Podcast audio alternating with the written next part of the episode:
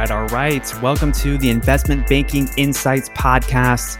My name is Alex Mason. I am your host, and this is the podcast dedicated to helping you understand and explore the technical and non-technical aspects of investment banking, especially if you're like me, coming from a non-finance background. So let's go ahead and get into today's question.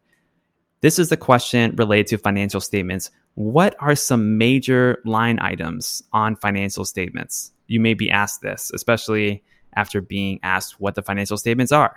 So this is just that next level deeper beyond like, okay, can you regurgitate what the purpose of an income statement is, for example? So what are some major line items on financial statements?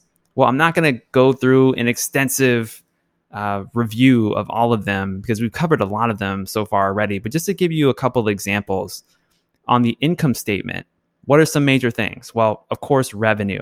Revenue equals sales. That's the money that you're bringing in uh, to the company. You have cost of goods sold. This is the on, the on the expense side, the amount of expenses related to the product or service that you're actually selling. You have something like operating income.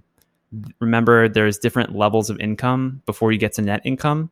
Operating income includes things like depreciation and amortization, but it doesn't include interest expenses or taxes. So understand that. And then, of course, at the bottom of the income statement, you have your bottom line, your net income. After all the expenses are accounted for, for that period, what is the profit or loss of the corporation? That's what that is. Uh, some major line items on the balance sheet. The most basic one, it's always at the top, it's your cash. How much cash does the company have? Remember, cash is the most liquid asset of all. You can use it to buy stuff. Pretty simple. Uh, you have things like accounts receivable or accounts payable. Accounts receivable, you're expecting to get some money, but you don't have it yet. So you can go ahead and count that as an asset.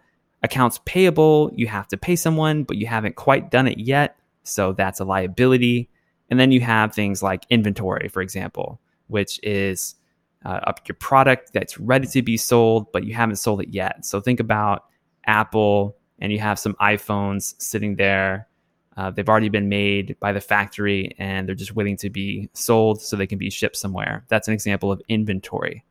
And then on the cash flow statement, some line items you'll see uh, some connections start to emerge here. For example, net income. Remember, net income from the income statement flows into the top of the cash flow statement. So that's going to be there. And then you'll have depreciation and amortization, which we'll cover an example soon about how that plays into the cash flow statement. Capital expenditures, also known as P P and E. If you are buying equipment for your business, it's going to show up there in your cash flow statement. And then you also have your financing related aspects like dividends, debt related transactions, and then you have your ending cash balance. So those are an example of some line items there on the three financial statements. I would not talk about all of these, but I just wanted to give you a sampling here of things that you could talk about. So maybe you mentioned revenue and cost of goods sold.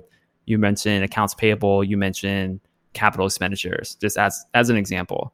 Uh, but remember, make sure when you're answering this question that it's structured, that it's clean and concise, but that also demonstrates a clear understanding of what these line items are.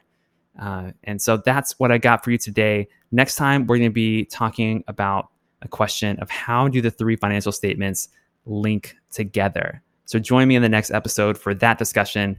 This is Alex Mason, your host. This is Investment Banking Insights, and I'll see you next time.